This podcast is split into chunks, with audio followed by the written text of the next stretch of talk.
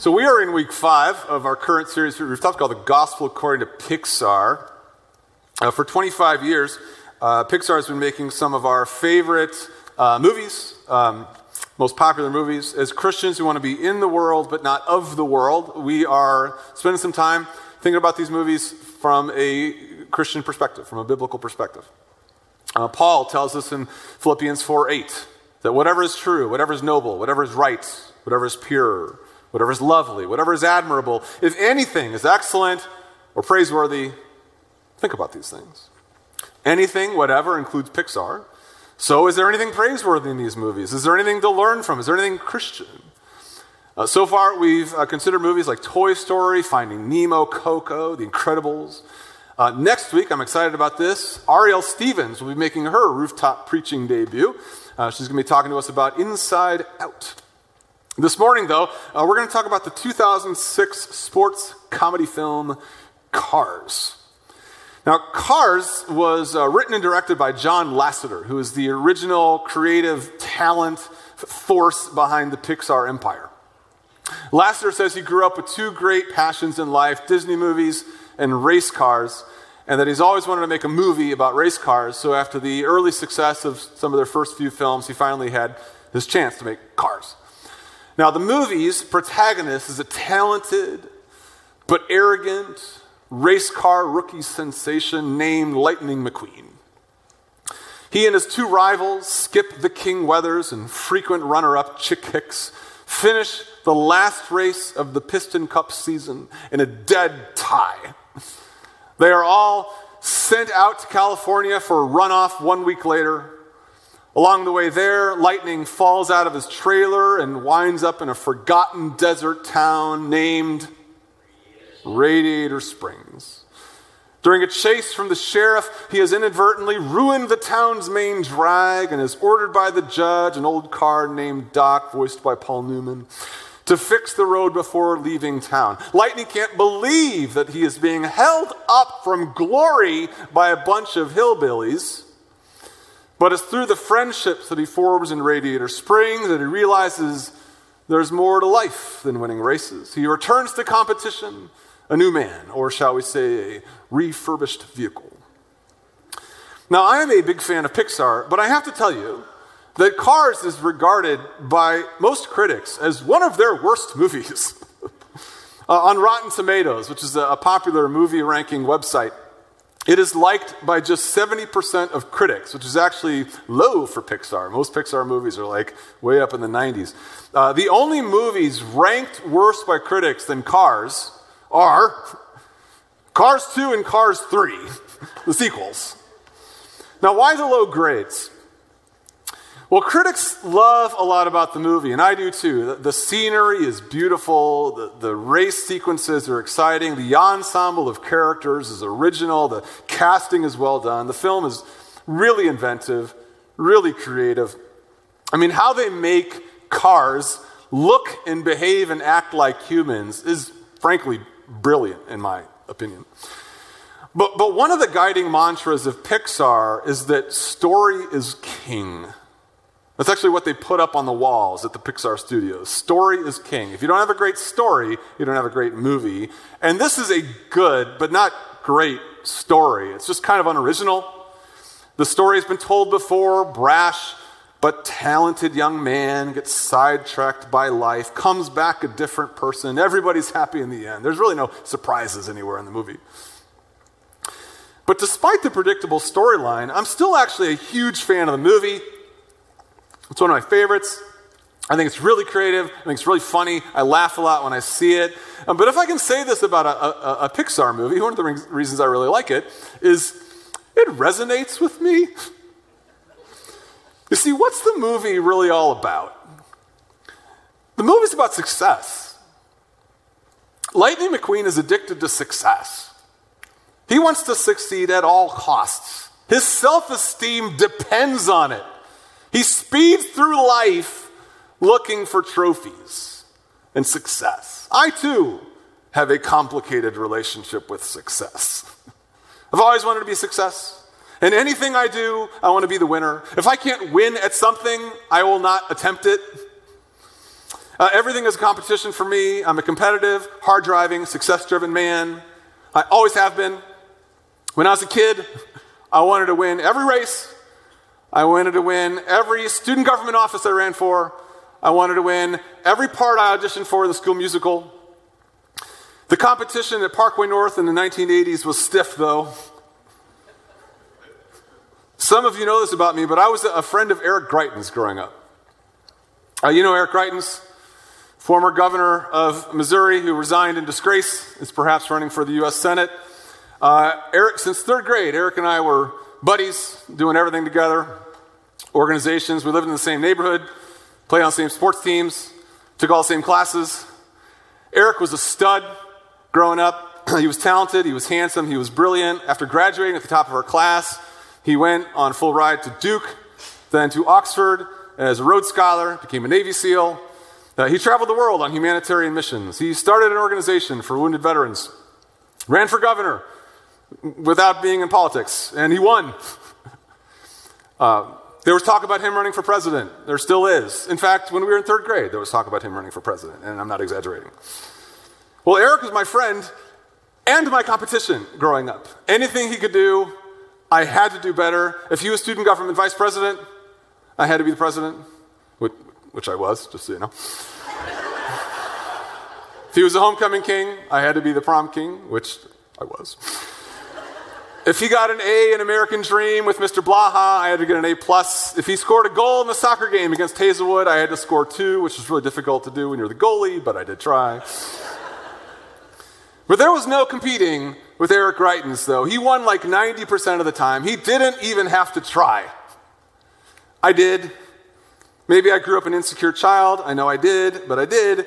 I grew up needing to beat Eric Greitens, even after he went off to Duke and Oxford, and I went off to prestigious Northeast Missouri State University in Kirksville, Missouri, the Harvard of the Midwest, as we tell ourselves. I still felt myself wanting to win, to beat Eric Greitens. Those competitive instincts, they die hard, if at all. Even as a Christian, I want to be the best Christian out there.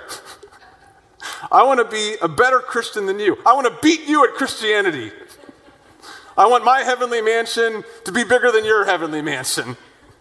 And as a pastor, I feel this need to be a successful one with a successful church, with a reputation, and with billboards. And we actually have the billboards. I don't know if you've seen the billboards. We've got billboards now. Hmm. And I do a pretty good job, you know, I do a pretty good job of, of hiding these instincts. And I am so grateful to the Holy Spirit for tempering them over the years. But they're still there, bubbling. Now, this isn't all bad competition can be a good thing. It, pushes us to achieve our best, to excel past our limits, and there is nothing wrong wanting to be successful, even in the eyes of others. We're seeing this as we watch the Olympics. I mean, we admire these athletes because they have spent their lives pushing to pursue their dreams. And when they reach the top of the medal stand, we don't call them shallow and insecure. We applaud their focus and their efforts. They inspire us to push ourselves a, a little bit more. But there is a dark side in the chase for the cup, the quest for glory. In fact, there are lots of dark sides. First of all, success isn't guaranteed. Mean, if our lives are too wrapped up in the chase for the cup, we can find ourselves quite unhappy at the end. And if we do achieve success, you know, it can be quite fleeting. One moment you're at the top of your game, one moment you're, you're on the cover of a box of Wheaties, next moment nobody has any idea who you are. The quest for success can also leave us exhausted and broken, too. This is one of the dark, open secrets of the Olympics in order to like achieve at the Olympics, you kind of got to ruin your life. So the chase for the cup has its dark side, but there's another more foundational question that we have to ask here. What does it even mean to succeed? What even is success? What are we even talking about? That's worth discussing. You see, all of us want to be successful, to more or less. At some point in our lives, we've all wanted to be successful. Maybe a lot of us have just kind of given up on it. Oh, well, I'm not going to be successful. But God wants us to be successful. God wants all of us to be successful. God might want you and I to be even more successful than we do. But what does that even mean? The Bible, and frankly, certain prosperity preachers, have a certain definition of what success looks like. To be successful means to, to, to be admired, the world rather, not the Bible. We'll talk about what the Bible says about this. But the world has a certain definition of successful. To be successful means to be admired, it means to be really happy, it means to be rich, it means to reach the top of your professional or academic ladder. But is that real success? Maybe in a worldly sense, but the Bible actually defines success much differently, which is a good thing. It's a good thing that the Bible defines success differently because if the world's definition of success is what's count, what counts, we're all in trouble. I realized that when I kept pitting myself up against Eric Greitens year after year. I slowly learned that if I measure my success against how Eric Greitens is doing, I am in big trouble. Sure, I can beat him hands down in a musical theater competition. But in practically every other metric, I'd lose, except in integrity, but we'll talk about that in a moment. He's smarter, more handsome, more successful, more articulate, more well known than me. Compared to Eric Greitens, I'm actually quite the loser. When it comes to the world's standards of success, very few of us are actually going to succeed. But the good news here is that the world standards of success aren't what counts. The Bible has different standards, standards Jesus can help every single one of us reach. Because Jesus really does want you to be successful in life and faith. But again, what does that mean? How does God define success? Well, that's what I want to talk about with you this morning. I've got four trophies that describe what success really looks like according to God. Four trophies of the sort of success that really matter. First, success is staying on track. Success is staying on track. What I mean is that success is running the right race, not the rat race, the right race. One way or another, life is a race. We all get caught up in all kinds of races races for professional success, races for uh, wealth, races for a long life, races for the big happy family, races for the, you know, the best spouse, races for academic achievement, races for our children's success. Everybody's trying to get ahead in one race or another. Those become our pursuits, but they're not the right races. It's not the right track. In the Old Testament, for example, uh, we meet a guy in the book of Ecclesiastes who tried running every race he could. His name was Solomon, the great and successful king of Jerusalem. Solomon had all the resources needed at his disposal. He could have had whatever kind of success he wanted, and he tried. He put his hand to knowledge, he, he put his hand to industry, he put his, his hand to spiritual wisdom, to, to pleasure. He was a real Eric Greitens of the Old Testament. And the book of Ecclesiastes is the report that he writes, that Solomon writes, on what he finds. And, and what he finds is that all these pursuits lead to emptiness, meaninglessness, vanity, he says. Whatever we succeed at in life just doesn't last and doesn't offer what we really hope it does. And he should know, as the author writes in chapter 1, I've seen all the things that are done under the sun. All of them are meaningless, a chasing after the wind. All the things. Not some of the things, all the things done under the sun, meaningless, chasing after the wind. So many of us are caught up in races that are leading us nowhere. So what if you succeed professionally? So what if you finish your PhD? So what if your kids become all American athletes? It's all fleeting. All of them, all of them are meaningless, chasing after the wind. It doesn't matter how hard you run in a race if you're running the wrong race. So, what's the right race? What's the right track? Solomon tells us now, all has been heard. Here is the conclusion of the matter fear God, keep his commandments. Living for God is the only track that matters. as Jesus says in the Gospels, but seek first his kingdom, his righteousness, and all these things will be given to you as well. That's the right track. That's the right race. Seeking God's righteousness for your life. I think about this when I think about Eric and some of the other people that I've found myself competing with in life. Uh, sure, they're successful in this way or that. Sure, they make more money. Sure, they have larger social media following. Sure, they make might even be making more of a difference in the world. But are they even on the right track? Are you? Are you on the right track? Are you pursuing God's righteousness for your life? Goodness, self control, love, sacrifice, service, gentleness, graciousness. That is the only race that matters. Success is staying on the right track. Secondly, success is playing by the rules. In life, we make a big deal about who wins. Right? We don't, at the Olympics, we don't cover, we don't take pictures and video of the losers. we put the winners up on the pedestals. Winning isn't everything. What is it? It's the only thing. We're so obsessed with winning that we cut corners big and small. It's well known in the sports world if you're not cheating, you're not trying. if you're not cheating, you're not trying. Uh, the Houston Astros know a lot about this. They're the ones who uh, stole pitches and like signaled the batter by banging on the trash can. But the open secret in Major League Baseball is they just happen to be the ones that got caught. Everybody's doing it. But cheating to succeed isn't success. That's, there's a different word for this. That's failure. That's moral failure. But you don't need to be a professional sports team to be a cheater, though. Even in church, we do our fair share of cheating. Uh, pastors are, are, are very good at cheating. One of the things we do, we pastors do, is we find ways to round up the size of our church to make ourselves feel more successful. People ask me all the time, hey, how big is your church? And I'll find a way to answer with the largest possible number I can. Well, you know, over the past 20 years, but 2,500 people have come. Well, some don't come anymore, and some of them are dead, but about 2,500 or so.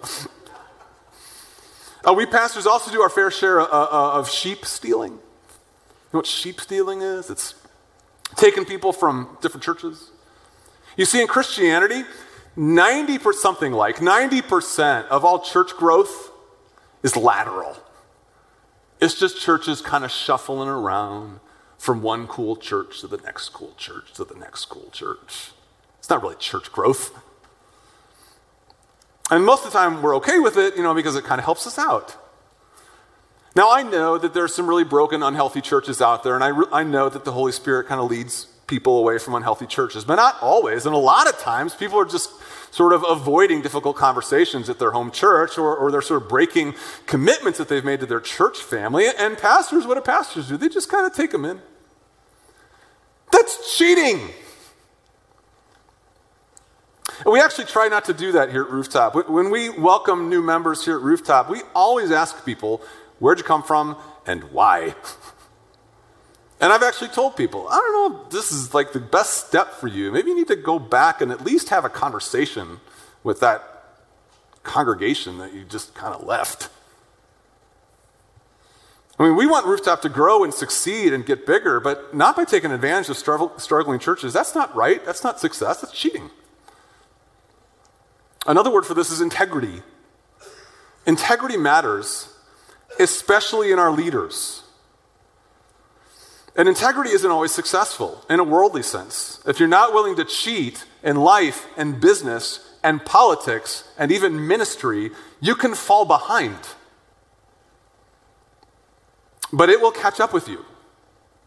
Cheating on your taxes will catch up with you. Lying on your resume will catch up with you. Fibbing to your boss about your performance will catch up with you. Cheating on your wife will catch up to you. God sees these things. As the book of Proverbs says, a wicked person earns deceptive wages, but the one who sows righteousness reaps a reward. So you might not be making waves in life. You might not be making lots of money. You might not have that big, happy, healthy family that you've always wanted. But if you are living a life of quiet integrity, pursuing God's righteousness in your life, playing by the rules, you are winning the only race that matters. And you will be rewarded. Success, being on the right track, playing by the rules. Thirdly, success, having a good crew. Having a good crew. Uh, one of the things I really liked about uh, the movie Cars is the friendships that Lightning McQueen uh, forms with the citizens of Radiator Springs. There's Mater and Fillmore and Sarge and Sally and Flo and Luigi and Doc. It's got a good cast and they really bond together very well. I actually thought this was ridiculously unrealistic. I mean, McQueen is this arrogant, brash race car. He has been his whole life. He has no friends except for his agent, who's not even his friend. But over the course of like four days in Radiator Springs, he forms this team of wonderful friendships. It just kind of happens. If only, right? Social skills don't develop that quickly. Trust me, it's taken a lifetime to get here. I'm still learning a lot. But unrealistic or not, the point holds Friends are one of the biggest successes we can have in life. What is life without friendship? They make life meaningful. And here's the thing the chase for the cup can make friendships difficult. Our pursuit of success and getting ahead makes friendships hard. Solomon actually discovered this. In Ecclesiastes, Ecclesiastes chapter 4, he writes, I saw that all the toil all the achievement in life spring from one person's envy of another. All our hard work to get ahead spring because we're jealous of what that person has. This too is meaningless.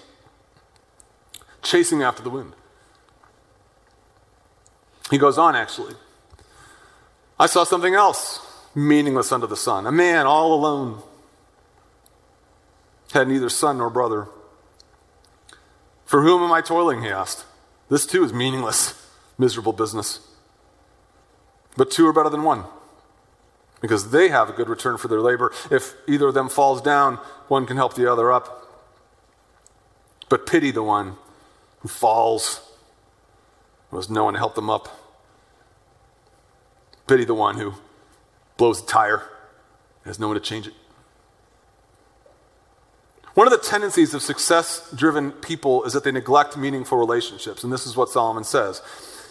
Our achievement and hard work spring from our envy of each other, which make relationships really hard. So our thirst for success leaves us lonely because we see each other as the competition.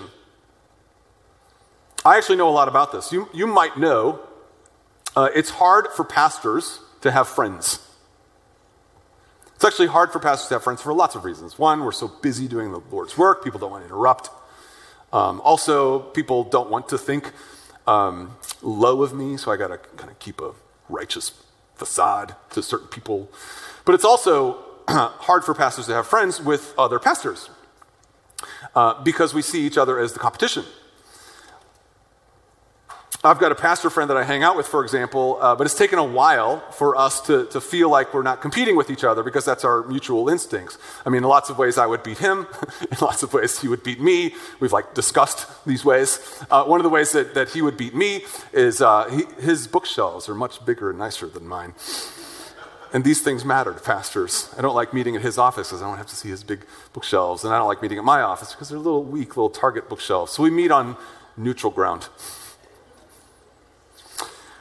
My point is, it's taken some time, though, to get past the envy, however subtle, and just be friends. But we're there now, and in some ways, my friendships with other pastors is one of my greatest personal successes in life. Why? Because it's taken a long time to get past the instincts, the competition. You might be in the same situation if you don't even know it. You see, one of the reasons that we struggle to develop real friendships is because we don't want to look bad in front of other people who we want to like us and to have a good regard for us. We compete very subtly for who looks more well put together. So when we get to know someone, we guard ourselves. We try to put up a good front. But that's not friendship. Friendship is honesty. Friendship is vulnerability. Friendship is confession. Friendship is being willing to look like a loser in front of somebody else. We struggle to do that because we compete with each other for who wants to look the happiest. But that's letting our quest for success get in the way of meaningful relationships. And maybe that's something that you need to think about this morning. Maybe you struggle with meaningful relationships in life because you're more concerned with looking more presentable than with just being yourself. But that's not success, it's not friendship. Solomon calls it a miserable business, being all alone like that, with no one who really understands you. Find that person. Find that person. He is rich who has that person in his life. Real success, staying on track, playing by the rules, having a good crew. Finally, success is finishing the race.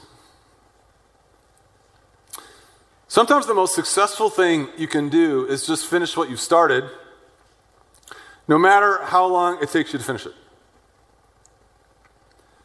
Recently, I stumbled across the story of Japanese marathon runner Shitzo Kankuri. Uh, Kankuri was a runner from Japan who traveled to Stockholm to compete in the marathon in the 1912 Olympics in Sweden. Halfway through the race, uh, got sick, fainted, and actually woke up in the house of a Swedish family that had found him on the road and taken him home to care for him. Uh, he was too embarrassed and ashamed to admit to his countrymen that he uh, you know, didn't finish the race, so he snuck out of Sweden. He snuck back into Japan. Uh, the Swedish actually listed him as a missing person in the race. Eventually, 50 years later, somebody somewhere realized that Shitzo Kankuri was still alive. And they invited him back to Sweden to finish the course. So in 1967, Shitzo Kankuri, at 80 years old, flew to Sweden and finished the last few miles of the race. Officials were there to make it official, and his Olympic marathon time is officially in the books, listed at 54 years, 8 months, 6 days, 5 hours, 32 minutes, and 20.3 seconds. The longest marathon in recorded Olympic history. Sometimes real success is just finishing the race, no matter how long it takes.